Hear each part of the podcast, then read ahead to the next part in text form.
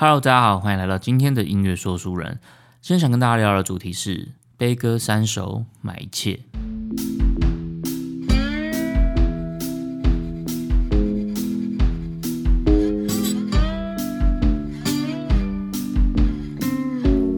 在今天节目开始之前，我想要先推荐一个理财频道 Ocean Money，它是一个上班族的投资理财频道。中文的节目名称叫做“有钱真好”。每个礼拜都会更新一次，通常会是在礼拜五或在礼拜六的时候做更新。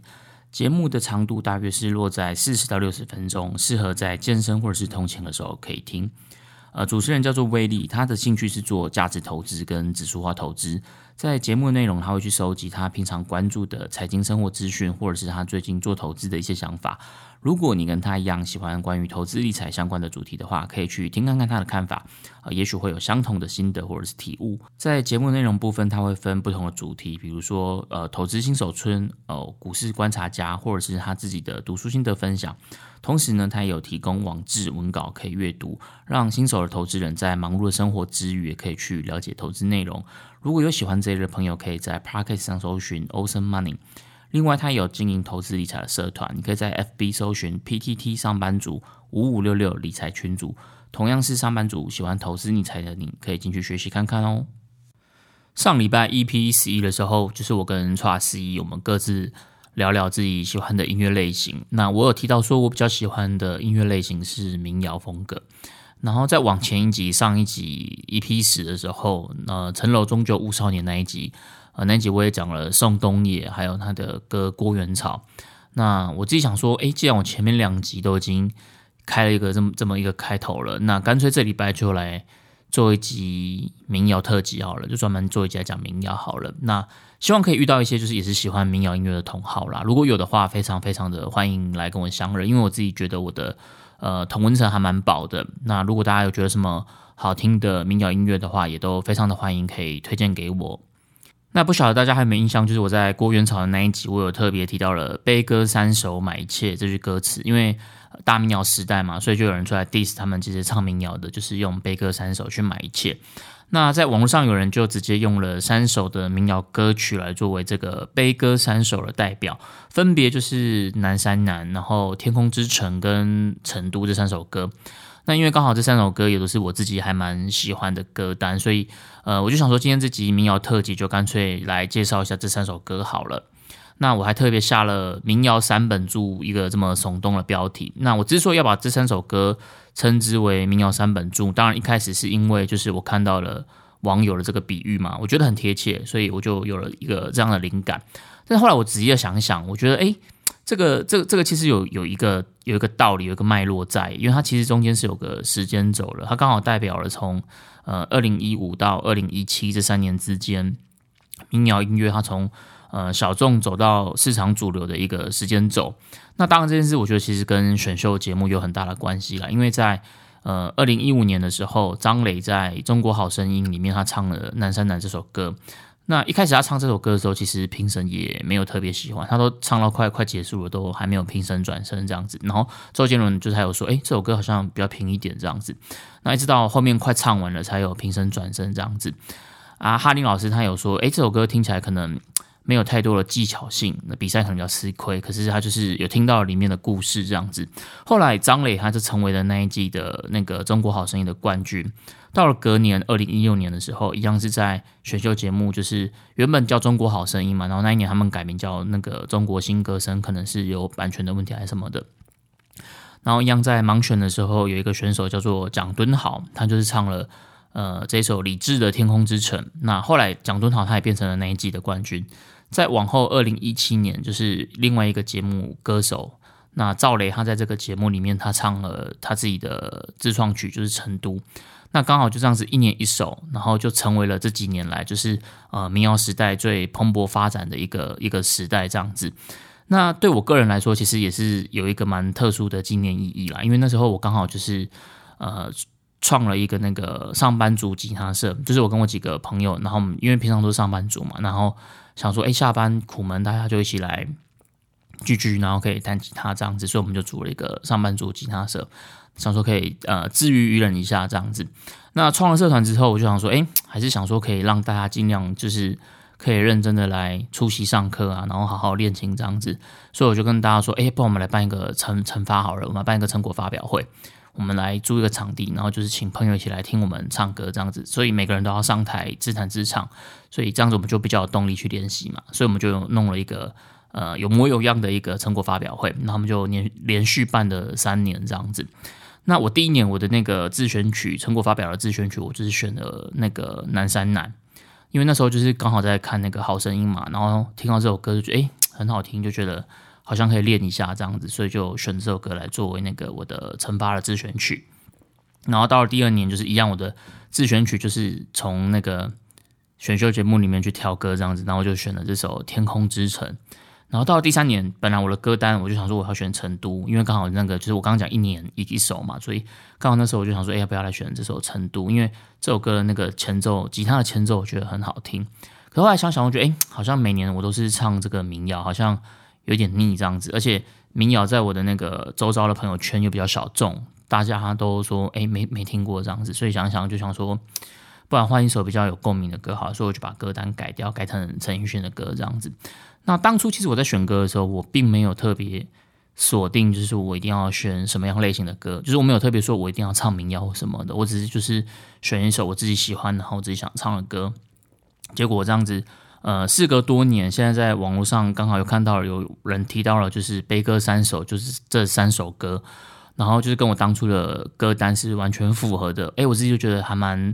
蛮奇妙的，也蛮有意思的这样子。当然，我觉得这件事其实它不完全是巧合了，因为我觉得它其实是反映了几个现象。第一个就是民谣时代的崛起嘛，就是从呃二零一五的南山南，然后二零一六的天空之城，到二零一七的成都，刚好就是三年，每一年都有一首比较代表性的民谣作品，所以我觉得这算是一个民谣时代的崛起，就是民谣从。小众走到大众的一个过程，这样子。那第二个现象当然就是选秀节目的推波助澜嘛，因为就是透过了选秀节目，所以民谣才可以从小众走到主流市场里面嘛。经过这个节目的放送，所以就突然很多人开始听民谣。所以我觉得这两件事其实就是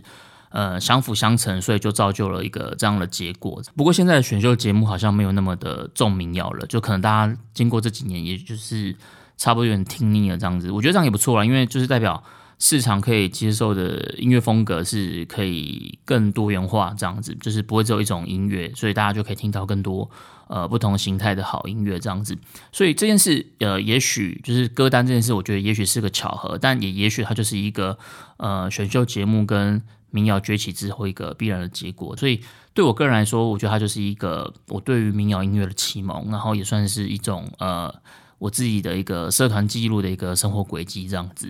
那前面讲这么多，现在就开始来先跟大家介绍一下这三首歌吧。第一首是马迪的《南山南》。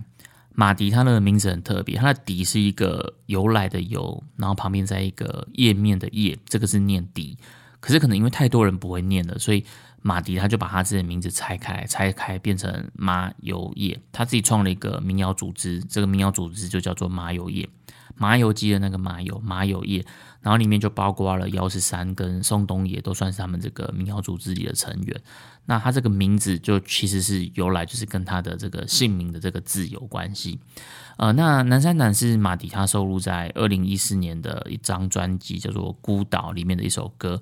那这首歌它开头第一句的歌词就是很经典，就是可能就是会出现在大家的那个动态里面的这样的歌词。这句话歌词就是。你在南方的艳阳里，大雪纷飞；我在北方的寒夜里，四季如春。哦，很诗情画意，很有画面感的一首歌词，这样子。可是听起来语义听起来好像又有点矛盾。在南方的艳阳里是要怎么大雪纷飞？那在北方的寒夜里又怎么会四季如春？听起来就很矛盾。可是它就会让人家产生这种呃无限的想象空间，你就会开始去好奇说，哎，这是一个呃怎么样的故事？呃，当然，字面上的故事是，就是看起来好像是就是分隔两地的一对恋人，那但他们最后就是没有好的结局，看起来就是悲剧收场的一个爱情故事。那可能当中可能有人是挂掉了，因为他就是歌词里面就是提到，就是留下了呃骨堆跟墓碑，然后就是是一个就是好像是呃满满的遗憾，还有一个呃封闭的心，因为歌词里面有提到，就是说呃。他心里再也装不下一个家，然后他再也不跟谁提起这座孤岛，就感觉他已经把他的心给封闭起来，这样子。这个是字面上的故事，所以大家不禁就会开始猜想说：，诶，那这首歌它的背后有没有什么创作的来源？有没有什么样的故事在里面？所以马迪他自己他就说了，他说：，呃，这首歌他前前后后大概写了三年的时间，那他把自己在这三年之间他经历到的一些情感的事情，然后把它呃累积起来，然后最后潜移默化成为了一个故事。他说：“呃，我写了这首歌，常常有人听完之后说他太悲伤了。接着他们就问我，这首歌里是不是有一个故事？呃，我说，当你听到这首歌的时候，它就已经跟我没有关系了。你掉的眼泪才是只有你自己知道的故事。有没有觉得他回答的很诗情画意，这样子像个诗人这样子？然后其实就是跟我们在第四集讲的郭元朝一样，就是。”呃，宋冬野那时候说嘛，他说这件事听歌的人跟写歌的人是平等的，所以他们就是一样，都是留给听众自己去呃做无限的想象跟解读。然后马迪他还有说，他说呃，就是因为用文字没有办法去表达我当时的情绪，呃，所以我才会用歌曲来抒发。所以歌曲本身就已经是解释了，不用再去琢磨他想表达的意思。歌是用来听的，不是用来解释的。我觉得他这句话其实讲的很好啦，因为呃，很多时候我们好像都会很积极隐隐的想要去找到这首歌背后的一个创作的动机或者是故事，我们想要去找到一个解答，然后呃乐此不疲的在在寻求这件事情。可是呃，我们自己可能都忘记，它歌曲本身其实就是答案。太过于去执着想要找到一个解释，反而就会呃失去了听这首歌的乐趣，这样子。那《南山人》这首歌，它在段落的安排上，我觉得也是蛮特别，它有点像是这种倒叙法，因为它开头的第一段，就我刚刚讲的“你在南方的艳阳里，大雪纷飞”这一段，呃，它是用呃四五三六二五一这样的和弦进行，所以这组和和弦进行，其实在民谣里面很常见，所以应该说在流行歌曲里面也很常见，只不过它通常会放在就是歌曲的 B 段，就是副歌的地方，因为第一个和弦是四级和弦嘛，所以。四级和弦它会给人家带来的感觉是比较有张力的，所以通常就会放在就是主歌慢慢的堆叠起来，然后要进去副歌的时候才会放这样的和弦进行。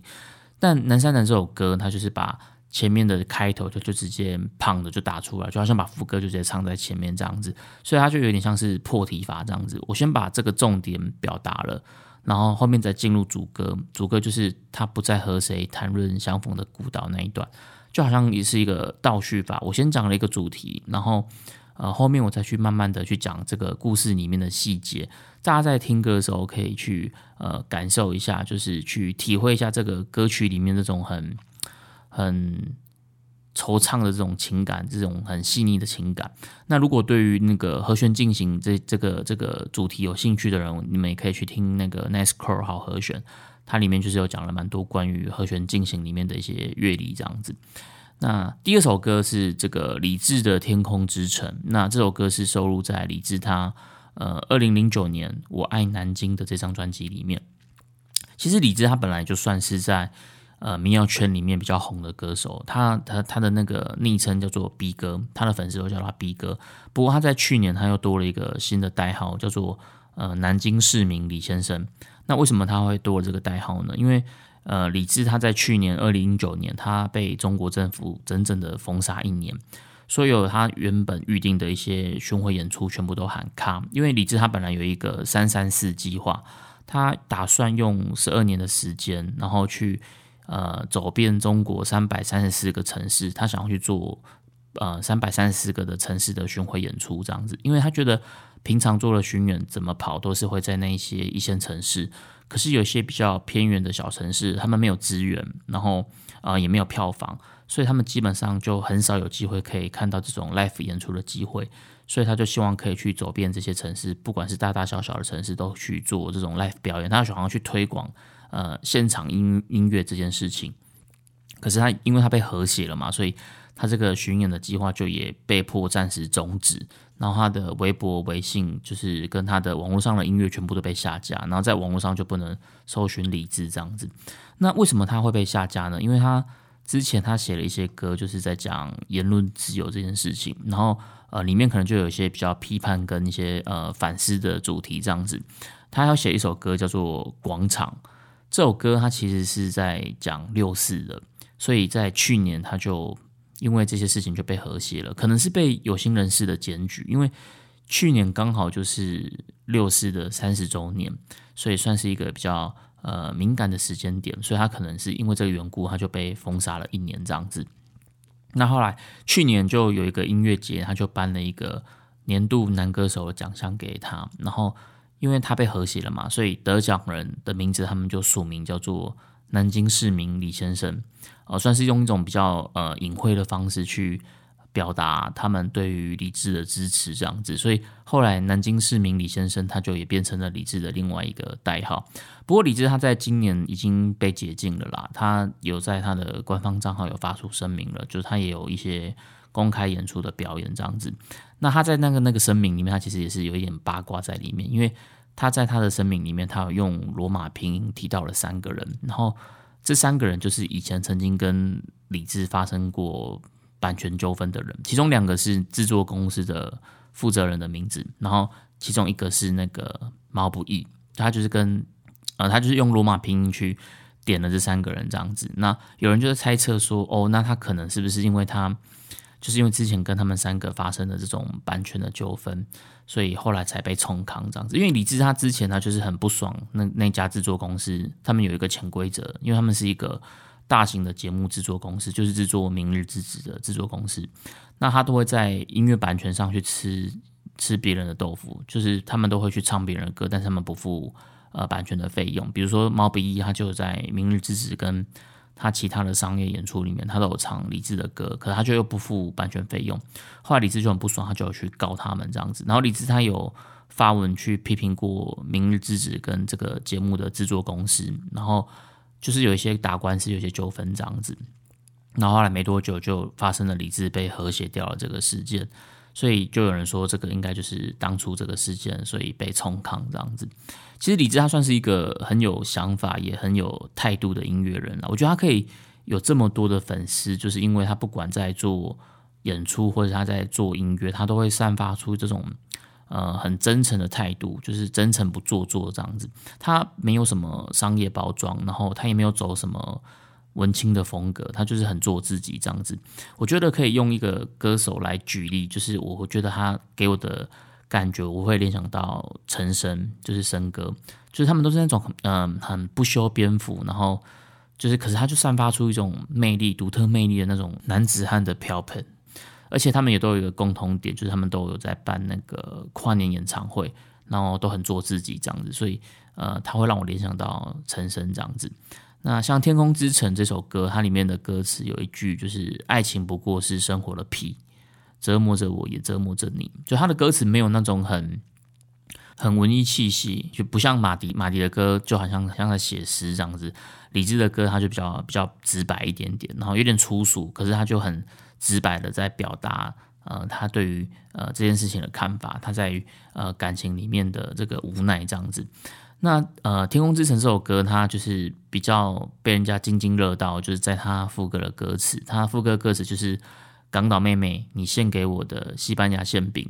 然后所以就跟其他的民谣歌曲一样，大家就开始猜啊，所以哎，港岛妹妹是谁？为什么叫港岛妹妹？然后西班牙馅饼又是什么馅饼？就是真的有这种饼吗？我自己其实有也有去 Google 过，就是就是也查不到这样子。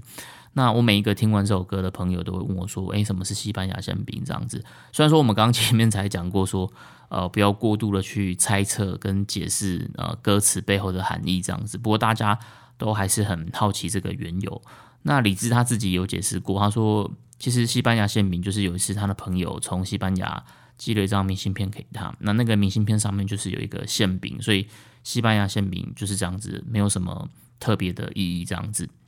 这是李智他自己的说法。然后不过也有人就是他很厉害，他们就是去呃呃从李志的那个自传里面去找到了一些蛛丝马迹，因为李志在他的自传里面，他曾经有写到一段，就是他有。交往过一个女朋友在香港念书，然后那时候有一次李志豪去找他，然后在他那边住了三天。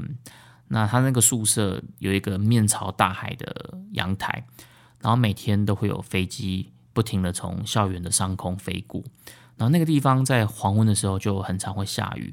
然后李志他在自传里面就提到这件事情，然后他有说他回去之后就写了一首歌。如果依照这个自传里面的故事情节来看，的确是还蛮符合《天空之城》里面的歌词，因为《天空之城》开头第一句的歌词就是“飞机飞过天空，天空之城，落雨下黄昏的我们”。然后那个女生也的确也，她有写到说，就是女生有从欧洲写明信片回来给他这样子，所以。听起来就是也蛮符合呃港岛妹妹的这个设定，然后所以我觉得脑那个虽然说说是脑补，但我觉得这个脑补蛮蛮合理的，就是跟他呃自传里面描述的情境其实很符合。然后自传里面他有提到，就是呃当初他们是冲动了在一起，然后后来也冲动了结束了。我觉得这个情绪跟《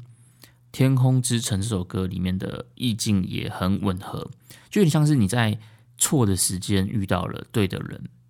可是你们最后就是没有办法在一起，因为你们就是在错的时间。可能你们在呃相遇的时候，双方彼此都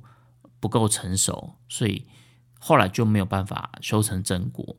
虽然说你们可能就是是是 soul mate，或是你们可能很 match，可是你们就是最后还是没有办法有一个好的结局，所以就留下了一些遗憾跟无奈。但是你也没有办法干嘛，因为。过去已经发生的事情就是发生的这样子。我觉得在《天空之城》里面这首歌，它就是有带有这种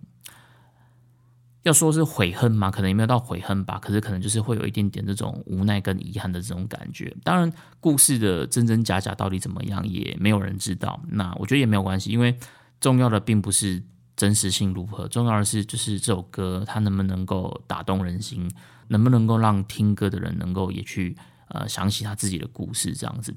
那《天空之城》是呃，今天我要讲的这三首民谣里面，我个人最喜欢的的一首。我自己是最喜欢就是这一首《天空之城》。只是每次讲到《天空之城》的时候，大家可能都会先想到那个宫崎骏跟久石让的那个《天空之城》，就是那一首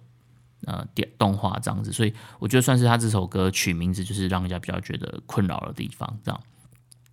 那最后来讲一下赵雷的《成都》，就是第三首，就是《成都》这首歌是赵雷他在二零一四年写的歌，然后他后来先发单曲，然后最后在二零一六年才收录在专辑里面。不过是一直到了一七年，他去参加了歌手二零一七，他去做那个挑战歌手，他在里面唱了这首歌之后，这首歌才突然爆红。他爆红的现象有多夸张？我印象很深刻，因为呃那时候我有个朋友在上海，那他推荐我。玩一个直播的 A P P，就是跟一期有点像了。我没有玩过一期，但是应该都差不多。然后那个 A P P 里面就有很多的那种才艺主播，就是它里面都是自弹自唱的。就是比如说，他有的是弹吉他的，然后有的是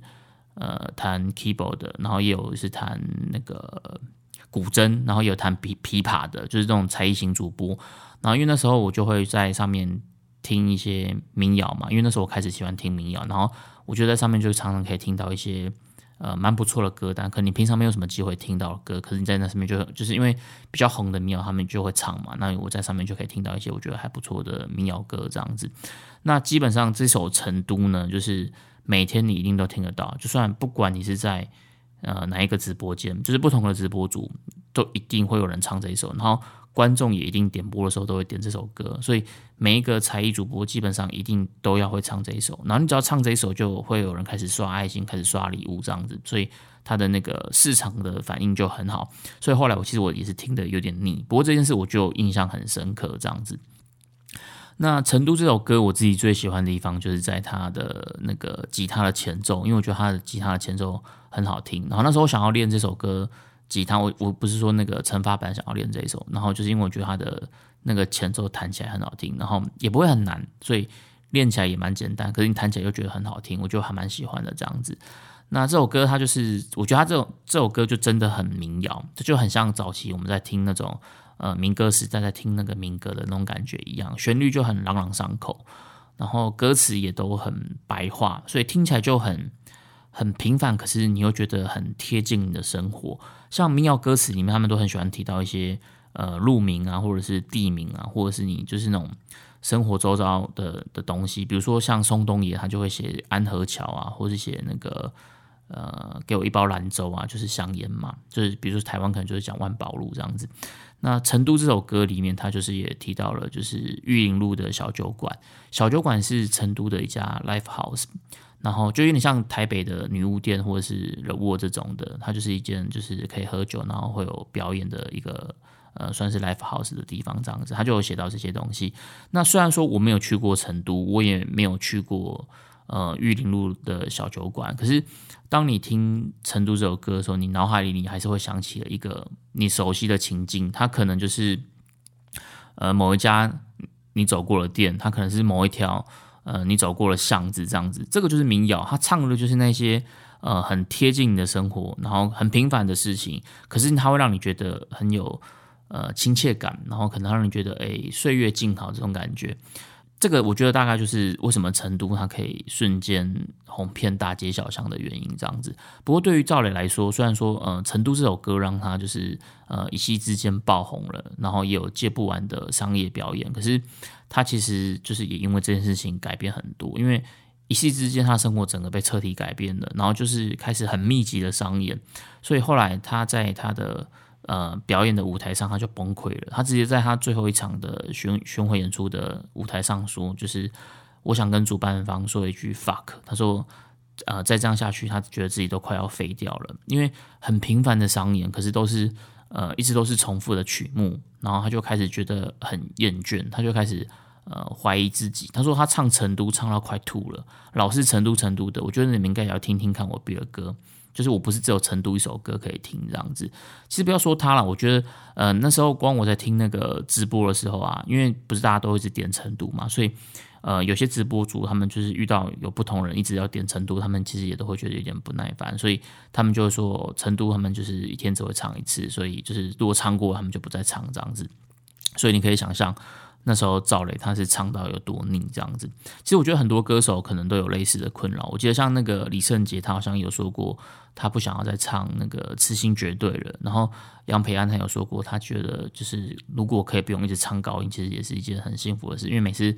呃上节目啊、表演啊什么，大家就是要一直叫他飙高音这样子。所以同理，赵雷他应该也不希望就是大家。呃，看到他就只会想到《成都》这首歌。虽然说《成都》他帮他带来了呃名跟利，可是那些东西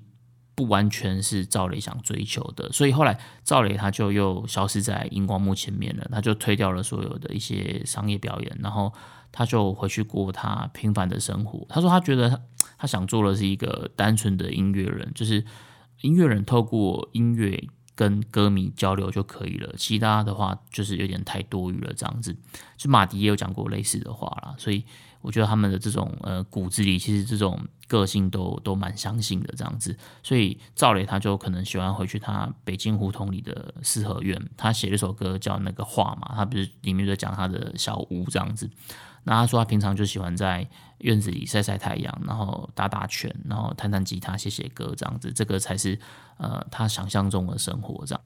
呃，就像他在他的另外一首歌《阿刁》，阿刁就是张韶涵也有翻唱，就是我觉得也很好听，张韶涵翻唱的也很好听。那他在这首歌里面就是有一句歌词，就是甘于平凡却不甘平凡的腐烂。我觉得这句歌词就是嗯，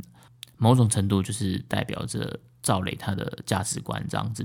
好，那今天跟大家分享了三首民谣歌曲，不晓得大家会比较喜欢哪一首？呃，欢迎来跟我分享一下。那如果有跟我一样是喜欢民谣音乐的朋友，拜托跟我说一下，就是让我知道我并不孤单，好不好？我觉得我的同温层非常非常的爆。那有什么推荐好的音乐，也可以跟我说这样子。其实我很喜欢民谣，是因为呃，民谣它不仅仅只是音乐而已，我觉得它还。呃，伴随着这种呃扣人心弦的这种情感，然后还有很深切的这种人文关怀，就是简单的旋律，然后没有太多的修饰。可是，在这个歌曲里面，其实呃藏着你的故事，也藏着我的故事。那今天把这些故事分享给大家，希望你们也会喜欢。因为说书人，我们下次见，拜拜。